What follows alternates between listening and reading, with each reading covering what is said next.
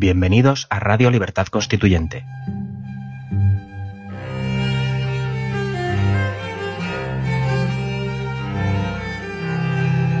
Están escuchando Los Florilegios Diarios de Trevijano.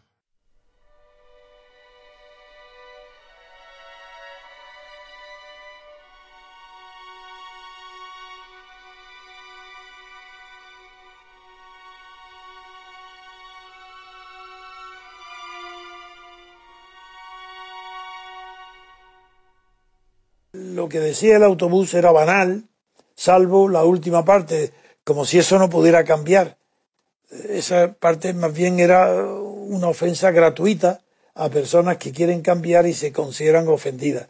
Pero esa ofensa la produce las personas que quieren cambiar de sexo y que en ese autobús se consideran, les parece que les ofenden, no es tanto porque desprecien el sexo al que quieren cambiar, sino por el hecho dogmático de que no admiten que la ciencia pueda llegar al, cambio de sentimientos eh, distintos del cuerpo que los eh, produce.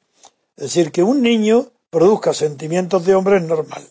Que un niño produzca sentimientos de, de mujer en él mismo, dentro, es anormal. Y a la inversa, una mujer que tenga sentimientos de hombre desde pequeñita, pues también es anormal. Pero en el sentido que no es lo frecuente, no es lo corriente, no es lo que se espera de la naturaleza. La palabra anormal no quiere decir que la persona que sufre ese, esa diferencia con los demás sea un anormal mental.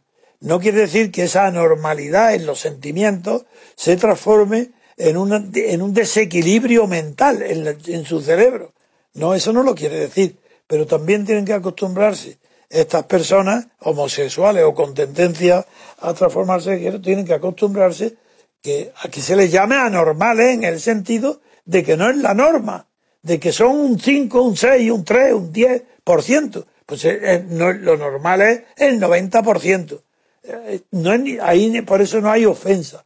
Lo que hay ofensa es en el desprecio a las cualidades diferentes que ofrecen los homosexuales. Eso es lo que es intolerable, que haya desprecio, que no se considere que los derechos eh, sociales, personales, individuales de un homosexual son exactamente los mismos que los de un heterosexual. Esa confusión es intolerable. Pero yo defiendo esa igualdad, pero no entro en las disquisiciones sobre el sexo porque es un tema que no me atrae hablar de él pero no me atrae porque afecta a una minoría pequeña. Y yo, pues también hay otras minorías, hay personas, por ejemplo, eh, que ven los colores y sienten y, y, oyen notas musicales. Eso es cierto, está comprobado. Y la proporción es, bastante grande. Por lo menos creo que hay, no sé si un 2 o un 3%. Y sin embargo, yo no estoy preocupado de, ni me voy a, ocupar del tema de los que ven en los colores música y oyen, le, le suenan y he, conocido el fenómeno, he estudiado, pues igual me pasa con los homosexuales. Es una minoría. A mí lo que me parece mal es que los homosexuales atraviesen épocas como esta, donde se pongan delante de la manifestación. Si eres homosexual, bueno, pues muy bien. ¿Y por qué no eres como los demás?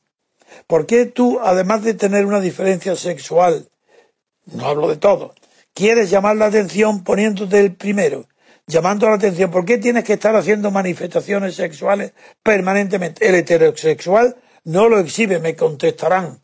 Yo sé la respuesta es, durante siglos hemos estado reprimidos. Ahora tenemos que manifestarnos en la calle para que, para que todavía haya cada vez menos personas que nos desprecien. No, eso no es lo normal. Eso estará bien para las masas. Pero para un individuo que tenga personalidad, lo que tiene que comprarse es que un homosexual, si exhibe su condición de homosexual en público, es un anormal.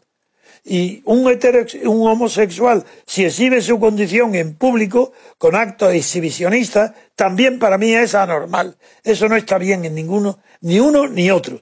Eh, porque quiere decir que el sexo les domina su conducta social y no están equilibrados.